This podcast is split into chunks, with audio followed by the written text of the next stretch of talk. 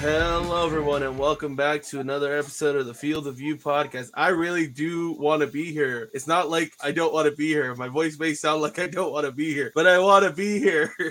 um, yeah, we're starting off like this. My name's Brian. I hope you guys are having a fantastic day, and I'm joined by a person who you're waiting patiently for Monday Night Football. So we're gonna try to get this done as quickly as we can. I hope because we don't want to interrupt your Monday Night Football. Jesus, how you doing? I'm doing all right. And also about that, it's to get interrupted anyway by internet lag, so I wouldn't care. other, uh, than, other, than, that, I'm just preparing for this Sunday, the, the Sunday Super Game Lab mini major over at the Game Lab over in downtown Riverside next to the Fox Theater, and I'm hoping to do well there. Yeah, if you guys want to head, if you guys are in the area, you actually want to join the tournament, go ahead and head over. I, I might be there hanging out and possibly participating. We don't know. If I participate, it's going to end very badly, so be prepared to laugh or just kind of scrutinize me. But don't scrutinize me on my topics at we're talking about. I know sports. I don't know what's going on today. Um, just to uh, mention uh, so, a couple of uh, housekeeping things. Um, uh, last week's episode we did have to cut the first half because there were some uh, some errors that we we had to cut uh, as a team. Our editors uh, and our advisor we they made the decision to to to cut the first half. We did keep the interview, so make sure you check out that interview with Maya. It was really good. Um, and do apologize for the errors, but we'll make sure in the future to make sure we don't make those errors again. Um, also, we're actually going to be trying a new format for the for the new for the episodes now. Um, so you'll you'll hear it as it goes. So uh, no more main topic of like a certain sport. We're going to talk about more like sports topics, general topics, and then um, I also want to kind of preview, but not like go in depth into it because I'm gonna do a, my own kind of research onto this. Um, we're gonna hopefully have Maya back on next week. Uh, we're gonna talk a really heavy topic that's going on related to women's sports. So uh, make sure you come back next uh, next week to hear that episode. It's it's gonna be an interesting one, um, for sure. But with that being said, all the housekeeping. I hope you guys are ready. We're heading right into the news scrum. Finally, we're in the postseason for baseball after like 300 games. It seems like we finally made it to the playoffs, and the uh, the wild card teams that moved on from the from uh, those games were the Dodgers and the Red Sox. Dodgers beating the Cardinals, which sad face for me. I thought the Cardinals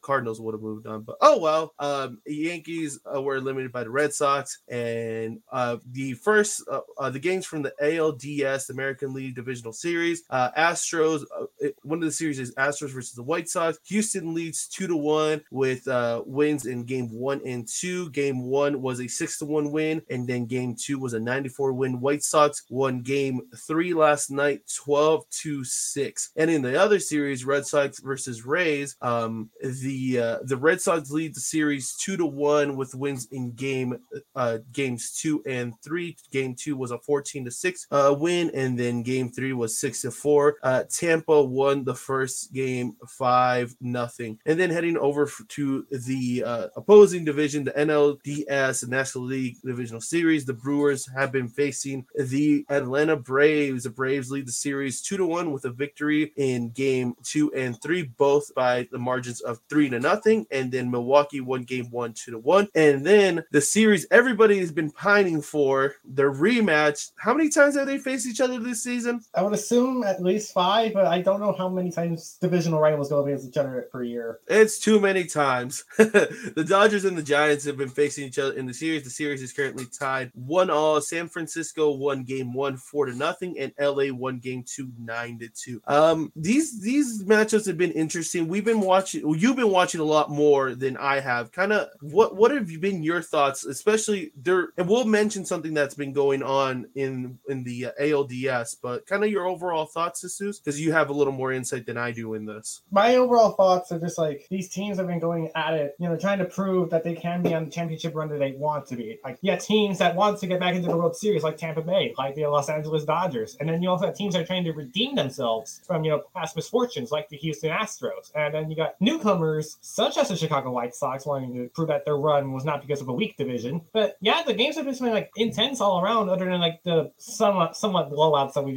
had for two games. Yeah, it seems like the uh, it's it's been really intense. Um, it, it seems like they've been good backs and forths. And um, before we came on, well, last night it came out um, news relating to the Astros White Sox series on the note of the White Sox that the relief hitter for the White Sox uh, is accusing the Astros for revisiting their controversial sign stealing um, tactics um, in the in the current series. Um, we were right before we came on. We were I uh, we happened to come across an article from ESPN that that they inter- they asked the uh, the Astros head coach about it, and he just said that these are just heavy accusations from the White Sox. Um, I know you were kind of you were you saw this first, Stu's kind kind of what kind of walk us through that the the the accusation there. The accusation for the sign stealing is coming from White Sox reliever Ryan Tepera, and that they have supposedly been stealing signs from game one to game two. But again, like it's a heavy accusation because I think what you reported that they were being under heavy supervision, and then they did this before 2017, 2018. They did it before, and now they're the White now Tepera is implying that they're doing it again. But like from what I read in that article, they didn't provide any evidence. Yeah, so I, I would imagine the MLB will will be looking into this. Um, and regarding what I I was just speculating that they'd be under heavy scrutiny just because we're not too far away from from 2017 when that last happened. So I'd imagine the the MLB as a sanctioning body are are watching the actions of the Astros very closely on the uh, on the ball in the in the ballpark on the field. So uh, we'll we'll be keeping this story updated for sure as it develops. Uh, moving to the world of soccer, uh, CONCACAF World Cup qualifiers entered the second window, uh, the second set of three games uh, for the qualifiers. Uh, games started on the 7th of October with a with four games, uh, all 18 in participation. Uh, the U.S. faced Jamaica at home with a two to win, 2-0 loss, uh, two goals thanks to Ricardo Pepi, who is completely on fire. Um, myself and um, our our newspaper advisor were, were kind of briefly talking about. We were in a meeting uh, between ourselves and our editors and, and himself last week, and we were talking about Ricardo Pepi. And man, this kid's on fire. He's uh, he, he is something needed for the U.S., especially in a position of like the number nine role. The U.S. has not had like a true striker in the past, so it's really good to have a player like that as versatile. And he's super young, so a lot of people are speculating that he'll be going over to uh, a lot of the experts. Sorry, are, are speculating he'll eventually go to European soccer clubs to play over there. So that'd be awesome for his development if he does that in, in the near future. Uh, in the other games for that first for that first win, the first date of games, um, Mexico tied a one-one with Canada uh, at home. El Salvador. Oh, I'm so happy. I was happy, but we'll we'll get to the we'll get to my sadness. Uh, uh, they won at home one nothing against Panama. Uh, crucial one nothing win for them, and then Costa Rica tied nil nil uh, with uh, Honduras. It was a really hard fought game, hard hard fought game. Yeah, you can see I'm not using my words correctly today. Um, huge shave from goalkeeper Keylor Navas. Uh, so uh, that was the first set of games. Uh, during that day, the top four were the United States, Mexico, Canada, and Panama. Uh, for those who don't know, in the CONCACAF World Cup qualifiers, 3.5 teams move on, three get automatic bids into the World Cup, and the fourth team, which is the 0.5, goes into a playoff matchup with um, another team. I believe is normally from the Asian Football Conference or the Oceanic Football Conference. That's been the opponent the last two World Cups uh, for the uh, CONCACAF playoff representative. And then uh, in the matchups from last night, uh, it was uh, oh boy, it wasn't fun at all for the uh, well, partially, partially like I I was two out of three, I was one for three, and two of those teams that I support because my heritage is from there were facing each other, so I didn't know how to feel. Panama beat at, beat the United States at home one nothing, um, putting head coach Greg Berhalter under a lot of scrutiny. Um, he did seven changes from the 2-0 win against Jamaica at home. going into this matchup did not work out and then cost them the match. Mexico won 3 3 nothing versus Honduras, a very polarizing game. Um, there's always controversy when Mexico plays in uh, their home stadium, uh, Azteca. So there there's some stuff we can get into. There was a there's a red card that I feel like should have been a yellow, and then a red card for a Mexican player that was not shown a card at all. So that's kind of my two cents on that game. And then the matchup I was alluding to because of my heritage, Rica versus El Salvador. Uh, my grandmother's from Costa Rica and my parents are from El Salvador, so I have heritage in both countries. Costa Rica beat El Salvador two to one. Uh, El Salvador had the lead early on, but then Costa Rica in the second half tied it, and then for a uh, due to an error by the goalie, cost a penalty, which gave the two to one lead to Costa Rica and the eventual win. Uh, Jamaica tied 0-0 with Canada, which uh, it was a pretty good game. I was watching it uh, on and off while I was watching the other matchups, and it was a really good game. Uh, going into the Wednesday matchups, the current top four is Mexico, United States, Panama, and Canada. Um, right now would be into the World Cup. Uh, really interesting set of games. Um, looking forward to hopefully redemption from from some of these teams. But um, you have any any thoughts on these, Jesus? How does the United States go from two to zero victory over Jamaica to losing? I mean, obviously the lineup changes were a big pivotal part, but like, were were they trying to do something that Panama didn't expect? Was that the plan? Um, I've heard, and I've been doing a lot of listening. Um, when it came to coverage about this game and kind of the uh, the professionals' thoughts on this, and and from what I saw, and the the general consensus is this that the def not even the, the defense, it was just the execution on passes and movements was so sloppy. Uh, goalkeeper Matt Turner was really really not confident at all. He seemed really not nervous or scared, but he seemed really hesitant to what he's been. Um, it's the confidence wasn't there. I, there was players who did good jobs, and even during the game, there was a couple of substitutions that were questionable. Um, Musah, which is, was doing a really good game for United States, had uh, had struck was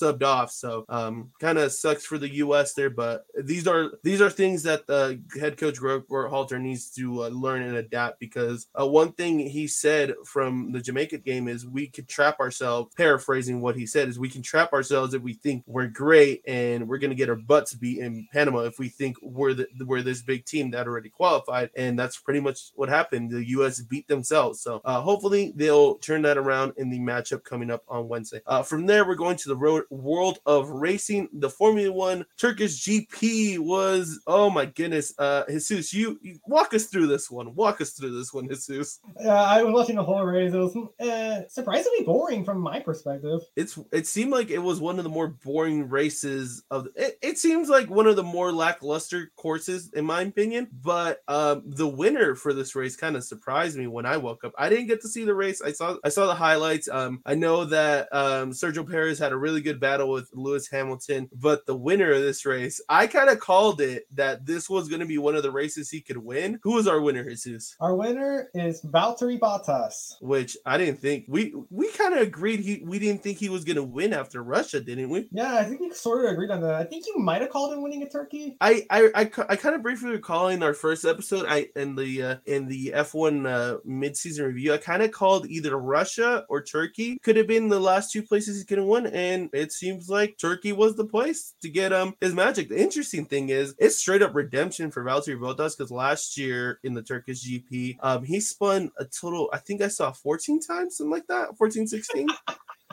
And I also want to bring this up. He won on World Porch Day as a mis- miscellaneous information. there you go. Um, let's close out the podium. Uh, Max Verstappen finished second. Sergio Perez, as I alluded, had a really good battle with Lewis Hamilton, which earned him the final step on the podium in third. Max Verstappen takes the championship lead. Uh, Lewis Hamilton finished fifth, loses points to uh, Max. Um, questions for you, Jesus. How how do you think the, this result with Lewis dropping points to Max is going to affect the final six races for the championship? It's going to be affecting him a good while because when I heard the radio, Hamilton was supposed to be wanting to stay on those inters for like the whole race because Esteban Ocon for Alpine, he went the whole race in that same pair of inters from the beginning. Hamilton was tempted to do that too, but ultimately chose not to, and that kind of cost them at the end. From what I heard, it seemed like it was more the team's decision than his, right? It seemed like it. Gotcha. Yeah, it seemed like it. And then kind of kind of looking forward in two weeks' time for the next race, which is the USGP at Circuit of the Americas. Uh, is there? What, do you think there's going to be any immediate implications co- coming off this Turkish GP heading into the USGP? I don't think so, and I think the big reason is because of the wet weather. Unless unless we get a race for like the fourth, like what is it, like the third or no second week in a row where it's rained. I, I doubt it. It's uh, it's early. It's going to be mid October in Texas. Texas already had their rain race with the uh, with the uh, Echo Park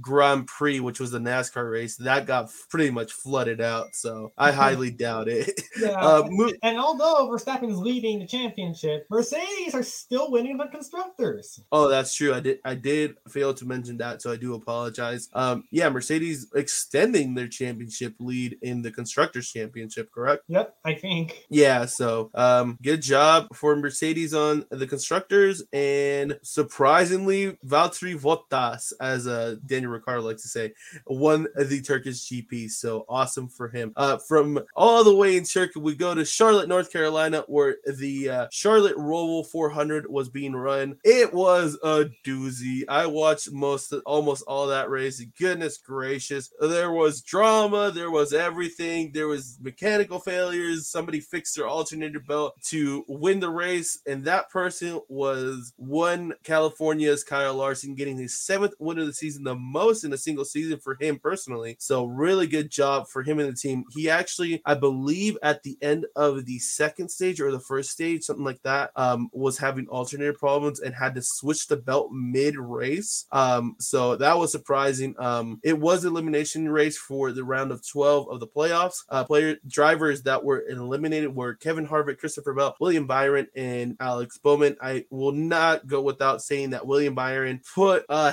hell of a drive. He was leading late on, late caught, like not late, late caution, but I believe about almost 10 left to go. Caution comes out, um, bunches the whole group back up, allows uh, Tyler Reddick, who had an amazing drive, a non playoff car, having a really good drive on the day. Um, kind of not cost him, was getting really racing with a playoff driver, which kind of gets iffy. It's kind of like in Formula One or any other sport. Well, mainly racing, where like a non championship um, eligible driver messes with the championship eligible driver. That kind of happened. So uh, I know Byron was not too pleased with Reddick, but Reddick had a really good job. Um, there was drama between uh, defending champion Chase Elliott and Kevin Harvick. They had some issues back in Bristol. Um, very, it was very public that they weren't too pleased with each other. Um, early on, I believe in the second stage of the race, um, uh, Harvick was racing in a group that involved that was uh, Elliott was leading, and then Harvick just decided not to uh, put the brakes heading into one of the corners and pretty much took out uh, Chase Elliott,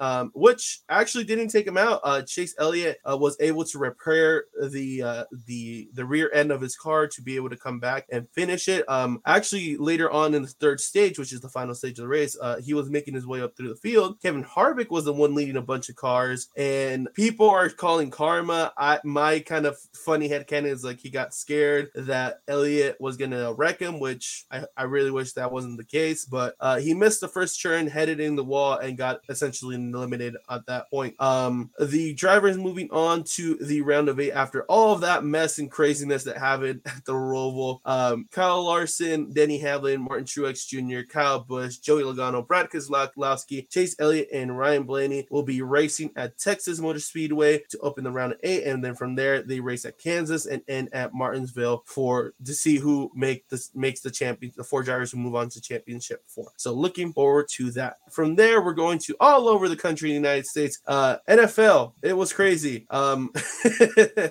who just to quickly start off, who are your winners and uh, who who are your winners for the weekend? Jesus. The obvious winner, the Buffalo Bills. How do you make that statement win over the Chiefs? I I was very happy, and I will mention why in my fantasy up. But but uh, why why Jesus? Why? I, obviously, I know the win. I know the win last night was huge. I was watching the game, the, the second half of the game. Um, Um, it, it's a huge win. Kind of is there is there showings of Buffalo is a way better team aside from like they should have won the AFC Championship last season, or or is this just like they're getting their things right this season? No, this feels more of like a getting things right thing because when I was overhearing the casters at the game, they were just, just discussing about how teams are starting to figure out how to beat the Chiefs and Patrick Mahomes, and they were just outright dominating that the Kansas City defense. They put up 38 points against that Chiefs defense, which Dawson Knox, the tight end, he had an amazing game. And that just goes to show how much this Bills defense offense has been improving under Josh Allen. And then on top of that, that defense, they're holding Patrick Mahomes to under 20 point to 20 points. That was just very impressive. It was. It was. It was genuinely surprising. I didn't think that was to happen. Once I I turned on the uh,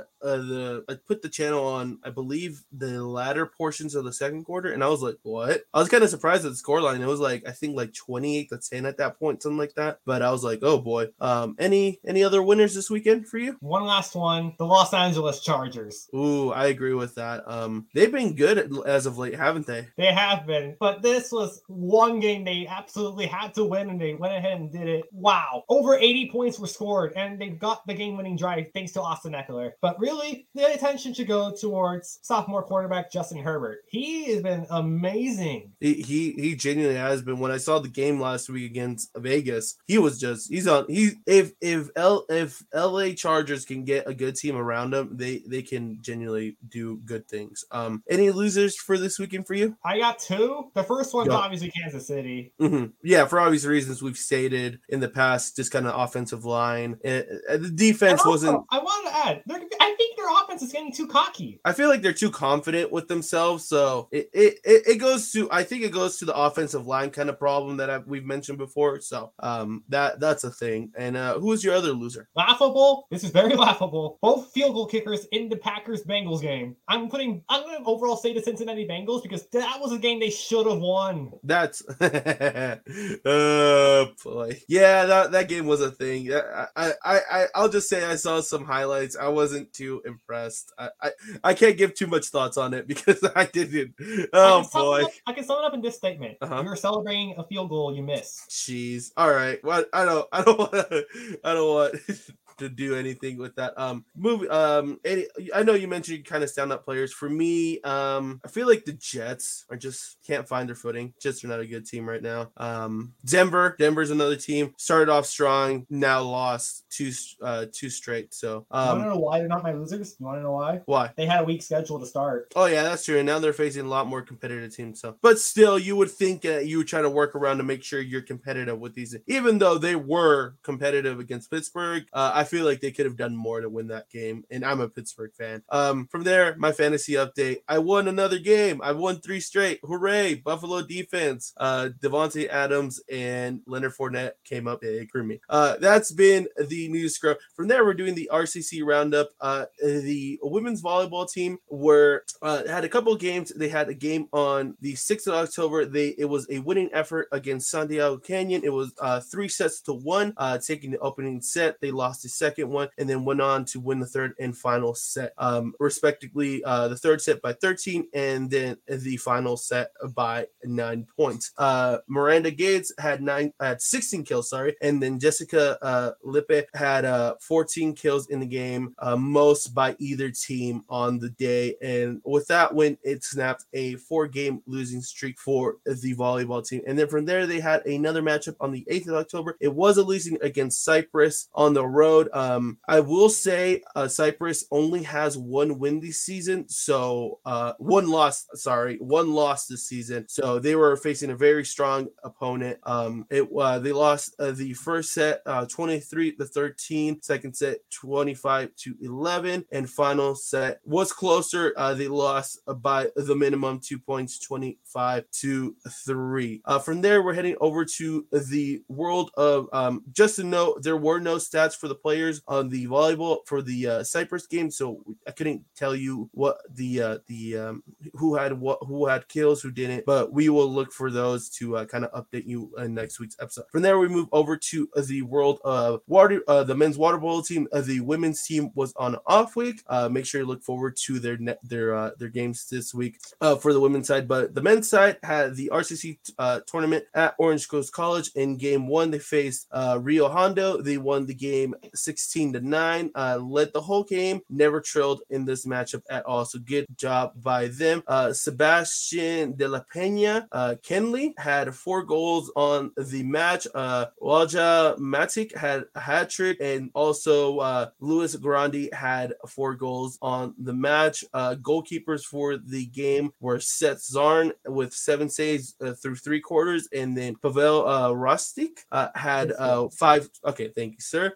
Had five saves in one quarter. Uh, the second matchup uh, of the tournament was against Golden West. It was a losing uh, match against. Uh, it was, it was 16 to two uh, to 12. Sorry, uh, trailed close. They trailed most of the three quarters. Um, late in the third quarter, were um, were able to cut. Were able to tie the matchup, and then um, a couple seconds later, the Golden West team took the lead.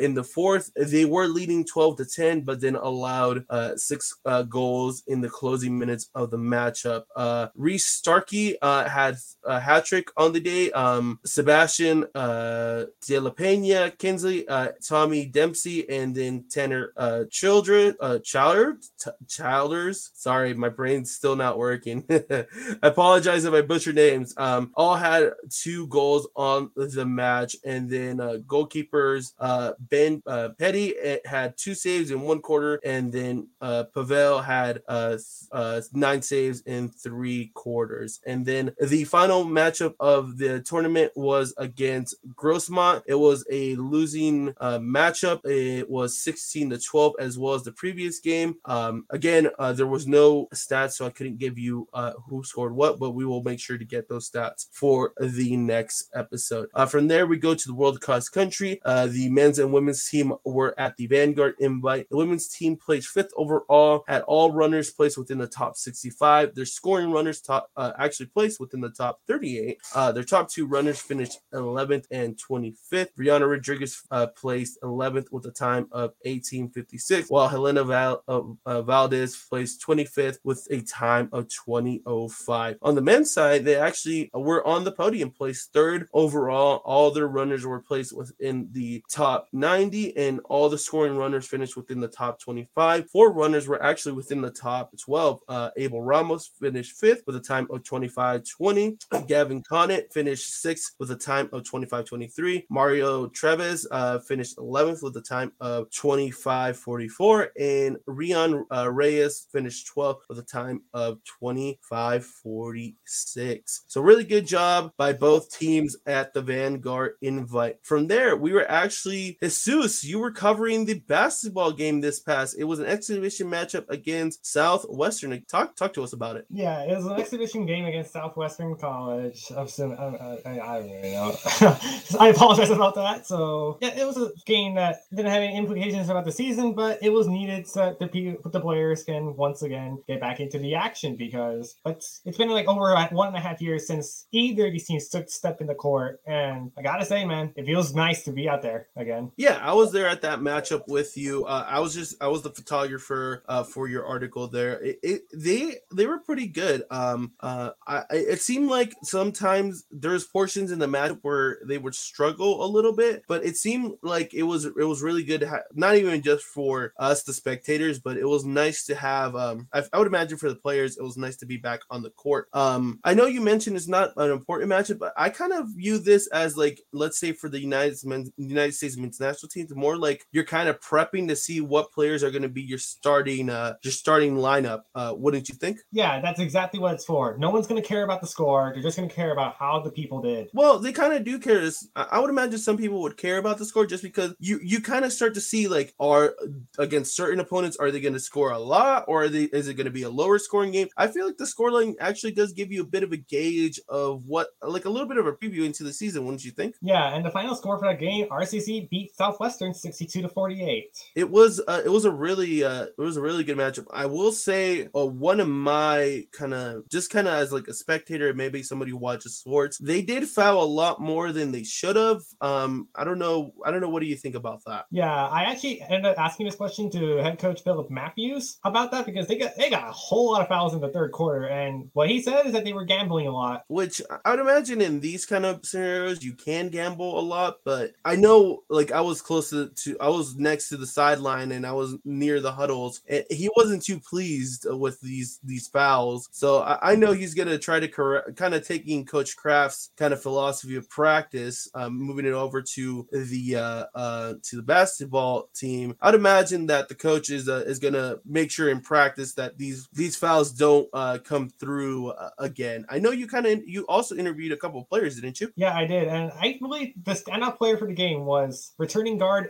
Edwin Collins. He he had a great performance. He had four steals, two threes, two rebounds, 14 points with one assist. Really good, really good. And I know there was one other player you uh one of the guards you were able to uh to uh talk with as well, right? Yeah, another returning player by the name of Melvin Walker. Yeah, and uh, I saw you uh you had placed in our notes that he had uh he had a steal, two assists, uh, and no turnovers, uh which I'd Yeah, he imagine that's a a clean game. He played a clean game, but he did tell me he was kind of hurt after the first half. Oh, that's interesting. That I would think early on you wouldn't want to try to risk those kind of things. Um, you want to risk those injuries on the court, especially in an exhibition game. But it- he seemed like he still played played a really good matchup. Um, Yeah, he said. As- yeah, he said that his teammates motivated him to continue, and eventually he got over it. That's good. I, actually, when I was on the sideline, um, I, you can see there's a really big team morale there. That it, it, there's a there's a camaraderie that that that the team has. Um, I would imagine they have a couple new players, but it seems like they they're start they're they get along very well, which is really important heading into the uh, the start of the season. Wouldn't you think? Yeah, and surprisingly, when I interviewed Collins, he said that there were around four to five returning players from the last roster. Wow. Yeah. See that, and that kind of goes on one I'm saying. That that's really good that they have that camaraderie already just in an exhibition game. So really good job by them. Uh, anything else to add about this game, Jesus? I actually do. Team stats. When I interviewed the coach, he said he wasn't happy about their offensive performance because they had only seven assists the whole game and 13 turnovers. Oh wow, I, I did not know that. Um, was he just more in like we're just not we're not helping each other as much, or or kind of kind of explain to us in what sense he was uh he wasn't too pleased because I, I get it, but then at the same time I kind of don't get it. I mean, the assists. I mean, that just shows you that there's not enough teamwork going around offensively. Like, it's not. They're not playing a clean game. And then there were some offensive fouls that were called, and then they were just they were just giving away the ball, whether it be Okay. offensive foul, whether it be a travel, or you know their their, their, own mishap. Okay, yeah, that makes sense. When you explain like that, that that kind of that that makes a lot of sense. So, uh, for sure, I, I would imagine coach is gonna drill that through practice. Um, taking again Coach Kraft's kind of uh, statement from uh, from when I interviewed him, um, which is a good statement when it comes to stuff like this. You got to got to get it out in practice and get it ready for when the big games begin. So, uh, looking forward to their season. I believe they have one other exhibition game. I believe in two weeks' time. Um, we'll we'll likely we'll try to cover that one as well as they prepare for the regular season. From there, we will go to our main topic for the day. It's an interesting one. I kind of I don't know why. So when we began, when I first started thinking about re- when we are starting the new for like h- how we format the the main topic, I wanted it to be more of like let's. I know it's a general sports topic, but I want I wanted to be something like and I and I know I pitched this to to you to um to Daniel to to Leo and Matt in that meeting we had, and when I kind of thought of it, I'm like we can talk something general, but at the same time we got to think something something that pe- gets gets everybody thinking, get the listeners thinking, not even just the listener gets ourselves thinking, which leads me to my my question and which is our main topic: what makes an athlete a legend or a recognizable player in their respective sports? Um, I've done my research and I've give I've, I'll have my own thoughts, but I know you have your thoughts, Jesus, in your own research. Kind of kick us off. All right. To me, what makes a player recognizable and a legend is that, well, it, first of all, the stats, obviously. If they perform like these crazy MVP performances, you'll be remembered for them, you know, the way that Aaron Rodgers has done it for the Green Bay Packers for all the years. But also, championships are another thing, and whether or not you've been a good, like, good Samaritan, you know, you know, those like Walter Payton Man of the Year awards, you know, st- stuff like that. And to me, the people that I think are the most recognizable, whether because they're they're just legends for their own reasons, I think Tom Brady, I think of LeBron James, I think of Stephen Curry, and don't call me on this one, Peyton Manning. no, no, no, uh, no arguments from me. He, he, what he's done is really beyond. Like I know Tom is is there. He's he's he's currently a legend on the field, but what Peyton's done, I, I feel like it's like beyond what Tom's done. Yeah, and then you look at Curry. Look, he revolutionized the three pointer. Yeah, that's true. Well, he had a he had a really good team that like that backed him in that kind of sense to to just like not even just revolutionize uh, how you how you take a three at the professional level, even at the college level. But I feel like he revolutionized with with that whole team. They they gave a whole different playing style to the league that up until that point I, I hadn't seen, and I, I'll be honest, I, I'm not a I'm not a fan of being a bandwagon a, a bandwagon fan, but just seeing the style of play they they introduced kind of made me way more entertained to see their games than anything else. Yeah, and that's pretty much the way the Golden State Warriors have been. But ever since that finals against Toronto Raptors, I think things have been going downhill. Not because yeah. they've been losing, but more because the injuries that affected them. That's true, and and injuries can affect you. But I, I feel like it's like any great team, and I, and I'll give I'll give my thoughts here in a second. But it's teams will eventually find out what your tactics are, and then you'll lose that spotlight of being like being this legendary team or this like high caliber team. Um, so it, it's not I, the injuries were a part of it, but at the same time, I feel like it was more of a it was more like the league was was starting to find out what their tactics were in in a way. Does that make sense? Yeah, and I want to have a side note. Do you remember when we had the Warriors against the Cavaliers for four years in a row? I don't want to talk about those days. Those were those were the first two times were interesting. When you got to the third and second time, I mean the third and fourth time, it kind of got boring. Yeah. let's let's be honest. Thanks to um, Kevin Durant, honestly. oh, oh, KD. Uh, I can't say much because uh, uh, my. All he my, won was uh, a championship, man. That's true. No, the only reason I, I won't like bash on it is because my my best one of my best friends. He's a he was a he was a KD fan when he was back in uh in OKC. So, but um, kind of giving my own two cents. It was this put me to think, and I've done my own research, but I want to give my thoughts before I do anything. And I know you have a couple questions. Um, when I think of a legend, I think of it. Kind of goes what you're saying. It, it, it, it's somebody who's great on the respective field, court, pitch, whatever you want to call it, in the respective sport. But I feel like what makes a legend is kind of what I alluded to with Peyton Manning. The difference between Peyton and Tom is somebody who, who changes people's lives. Um, I know Peyton Manning has done a lot more off the field than he's done. Like on the field, he's a record setter. He's this amazing guy that people, football players, quarterbacks want to look up to. But I, I feel like, and I know Tom Brady's done a lot off the field, but I feel like Peyton Manning's done a lot more off the field than he has on the field to change people's lives. Um, kind of people in that kind of mindset that come that kind of philosophy comes to my mind are like Forrest Griffin from the UFC. I, remember I was having a conversation with my with my best friend, and I'm like, oh yeah, I remember the good old days from Forrest Griffin, and he revolutionized kind of like that heavyweight divi- division after the Ultimate Fighter, and it was I don't know, it, it's just what he brought to to the octagon, and not even just that, his his whole demeanor outside of the octagon. You you would see his fights and you think, oh man, this is some scary dude who who can like easily like if you say one bad thing, he'll he'll fight you and just break your face. But he was honestly like a super humble, down to earth guy. Um, another guy, another couple players like Troy Polamalu from the Pittsburgh Steelers. As much as I'm a fan, he he's a genuinely like he's legendary for his defensive actions, but also just like like an amazing person. Um, Alex Morgan from the women's side, uh, the women's U.S. men's uh, women's national team. Um, just what she's done, and we will actually mention her next week's episode relating to what we're gonna cover. Um, she's up. She stands up for her teammates. She she want, I, and I remember when I watched women's soccer. I there was a point in my life where I liked women's soccer more than the men's side of the sport, and I feel like that's more of what um Alex Morgan and another person who I'll group into this group, Hope Solo, who I know has had some controversial stuff happen, but the, the, I feel like when somebody revolutionizes their sport and changes people's lives off the court, it, off the field or whatever like facilities they use, they, they, it, that make that elevates them to to like the, the legend status. Um, let's let's kind of mention from our own school. Um, people like I would imagine you're a legend when you're injected uh, inducted into the Hall of Fame. Um, recently, the 1964 men's basketball team was inducted into the Hall of Fame. Uh, also, uh, Alicia Brown from uh, she played uh, tennis for our school back in 2003, and then um, the marching band director um, and his wife Gary and Sheila Locke. I actually was under their direction in that final year, and the p-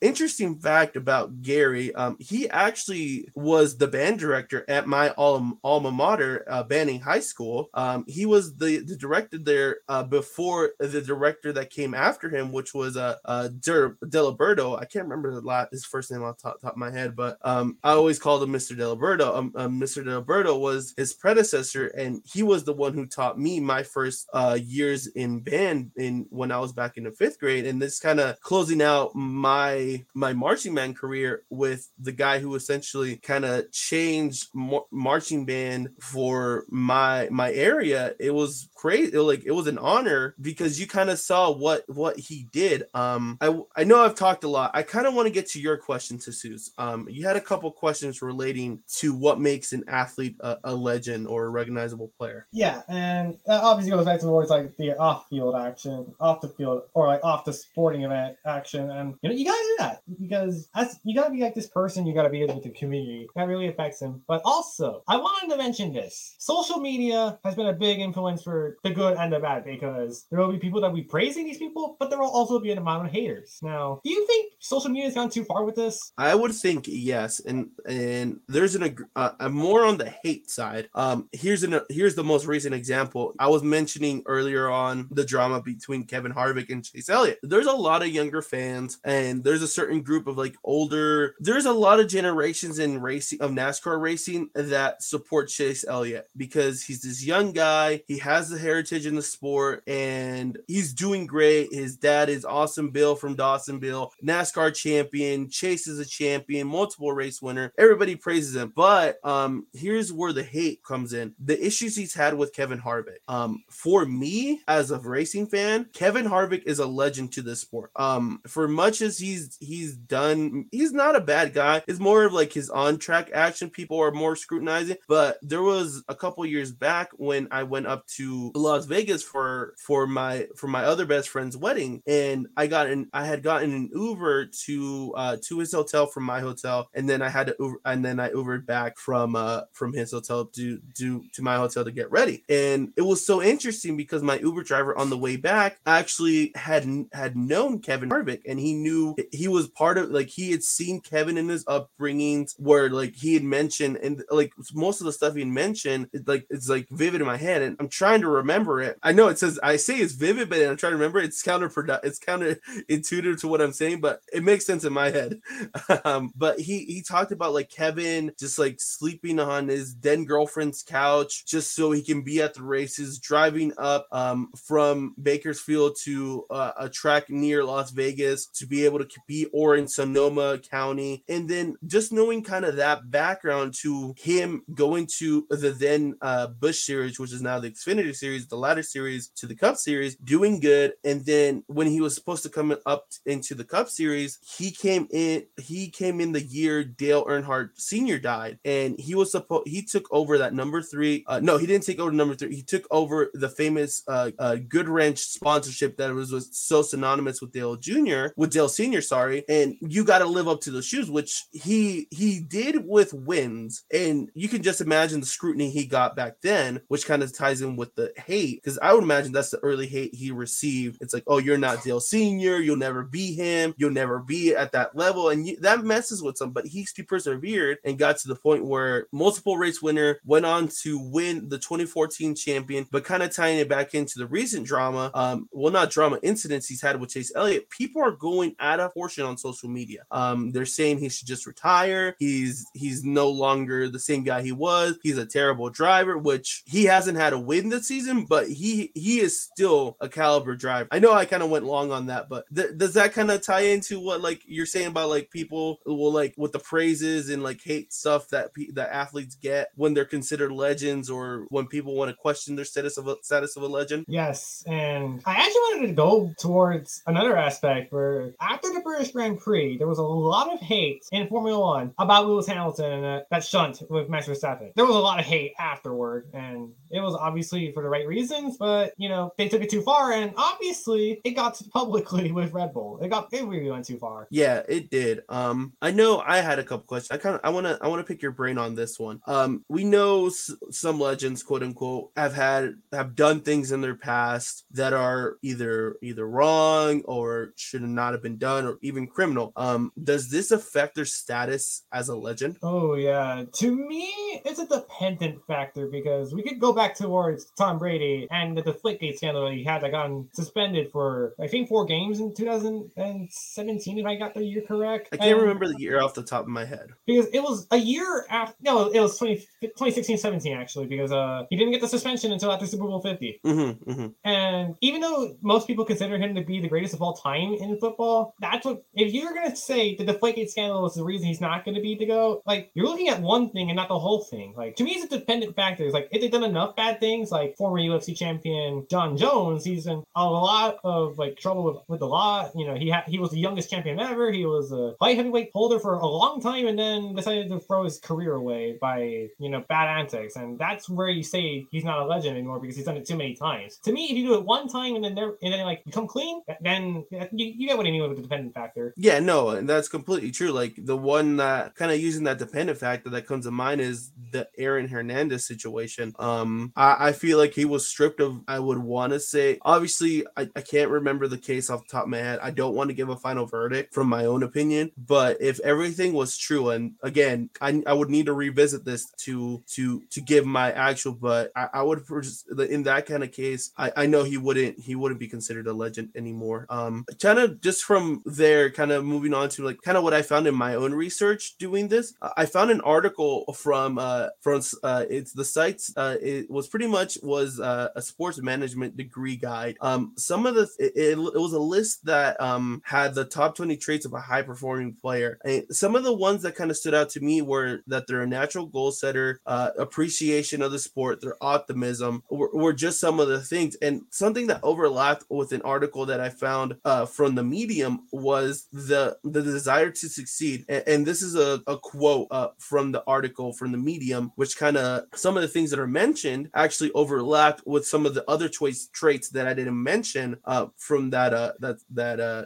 that sports management guide. Um, the the quote says um, again, and I quote: uh, "Legends possess the desire to succeed. Uh, the killer instinct pushes an athlete to the uh, pushes the athlete the extra mile, whether it be exerting energy on a fast break, uh, making risky passes, or making the spontaneous decision that can make the difference between a win and a loss." And that kind of overlaps with the uh, some some of the stuff like the killer instinct, uh, the desire to succeed, and then exerting, well, kind of making the decisions uh, can be the difference, or some of the things that overlap that I found between both articles. Um, I know you had one other question, Jesus, and we'll we'll we'll, we'll take that one to uh to to wrap it up there. And what was your what was your, your last question there, Jesus? It was another thing with social media, and I was, my last question was: Has social okay? Uh, I'm just gonna read this word by word. Has social media been a problem with the, some of the legends' accomplishments? I would think, yeah. Um, kind of like going back to let's say the uh, let's let's use the the Lewis Hamilton um thing, uh, the the Lewis Hamilton Max Verstappen inci- incident. I I feel like it, it it it does it does in a way. Uh, it does have a problem because now you have thousands, if not millions, of people throwing their opinion, and then there's a good portion that agree with Lewis that it's fine. It was a racing incident, but then you have a good portion and sometimes a casual portion who are just like, no, this guy shouldn't be a legend. This guy is a menace to the sport. He could have killed someone and X, Y, and Z. So that I, I feel like it, it, it sometimes become social media can in recent days it, it, it has been a problem with the accomplishments. Uh, if that kind of makes sense. Yeah, I can see it because as you know, going back to the whole UFC thing, it- it's normal for fighters to trash talk, but like if if things leak about you being in trouble, like the way John Jones did, like what are you doing? Like Yeah. you're not gonna you're not gonna do anything privately anymore now that social media is everywhere, unless like unless everything's absolutely private. That's true. That's true. So just to kind of sum up our uh, thoughts, Seuss, what makes a legend for you? To me, it's stats, championships, and off-field, off-sport action. And for my personal opinion, um, I agree with some of those, but I feel like it's more of the person makes uh, the uh, the the legend. It kind of goes with the article that uh, the the ten traits uh, article, and I, I'll, I'll post the links to these um uh on the description. I'll try to make sure I add these because I want you I want people to to go out and seek these articles and see it's like do you agree or do you not agree? I, I want this to become a larger conversation. Um, it's kind of like with the being a natural goal, uh, goal setter. Like I, I feel like not even as an athlete, these people set goals outside of the world of sports for themselves, like their own personal lives, and then they they they have appreciation not of just their sport, but of life, of their friendships, their their relationship with other people, um, and then they're- th- that optimism that they have of, of being t- to uh, kind of see the light in the darkness per se. Um, but yeah, that's just kind of our thoughts. If you have any more thoughts, make sure to let us know on social media about this. It's uh, this was an interesting. I, I like this one. Um, it, did you did you uh, like this one, Asus? Yeah, I knew. And before I said anything about sharing it with the social media, do it nicely, no hate. exactly. Make sure you are nice to each other in a social media. Uh, anything else Sus, before we wrap up that you want to mention? Uh, other than the mini major in Riverside for the Smash tournament, nope. Cool. Um. Oh well, make sure to head over to, and I'll make sure I'll uh, we'll add this book. Jesus has an article coming out for the basketball game, so that's something to look forward to for sure. yes, it is. Um, with that, uh, listeners, I hope you have enjoyed this episode of the Field of View podcast. Before we head out, just want to make sure you check out our other podcasts. Make sure you head over to the uh, uh, Viewpoints Podcast Network on your platform of choosing. Um, make sure you check out our shows. Um, one of them is the awesome Reruns Shuffle, a TV podcast where uh, our editor in chief Leo and our multimedia editor Tim uh, rewatch and discuss different episodes of different TV shows every week. Uh, we're in Halloween month. Uh, it's October, and we are discussing how they're going to be discussing Halloween themed episodes uh, for each episode this month. Uh, this past week's episode was the Simpsons season six episode six. See what they did there? They just needed one more six. Lol. It was the Treehouse of Horror five. So make sure you head over there and listen to Halloween month over there, and then also make sure to check out our other podcast, uh, which is the Six by Six Theater. It is a movie review podcast that review smaller releases and actually big releases. Uh, I'm actually on this past week's episode. It's a long one. I we talked uh, about uh, uh, Venom Let There Be Carnage. Uh, me and Tim went in uh, in a bit of a tangent on that one for sure. But make sure you head over there to hear Go Go Will, and Tim on their thoughts on all movies and everything else. And I know there's a bunch of other podcasts that were in the that are in the works right now, and we will let you know when those are released. Released, and I know our uh, our wonderful editor, managing editor Daniel, who is in the rating room, has an extra special podcast coming out soon. I'm gonna keep on mentioning it till you do it, Daniel. So, haha. uh, Make sure you head over to our social media. You can check out all of our articles, all our sports articles, our opinion pieces, everybody's work. We have an amazing team of writers and editors and reporters over on. You can check us all out on viewpointsonline.org. You can check us out on social media at, on Facebook. You can check us out Riverside City College Viewpoints and check us out on Twitter and Instagram at RCC Viewpoints. Uh, you can check out Jesus at Super at Supernova SZ on Twitter. And yes, I will be busy this Sunday. Hey, so make sure you head over to Jesus's Twitter to follow that. And then you can follow me on Instagram. You can check me out at Brian underscore A underscore Calderon, or you can check me out on Twitter at Brian Calderon 96. With that being said, listeners, I hope you have a wonderful week. Uh, stay safe out there. Watch a lot of sports because I know me and Jesus do. And we will catch you all in the next episode. Bye.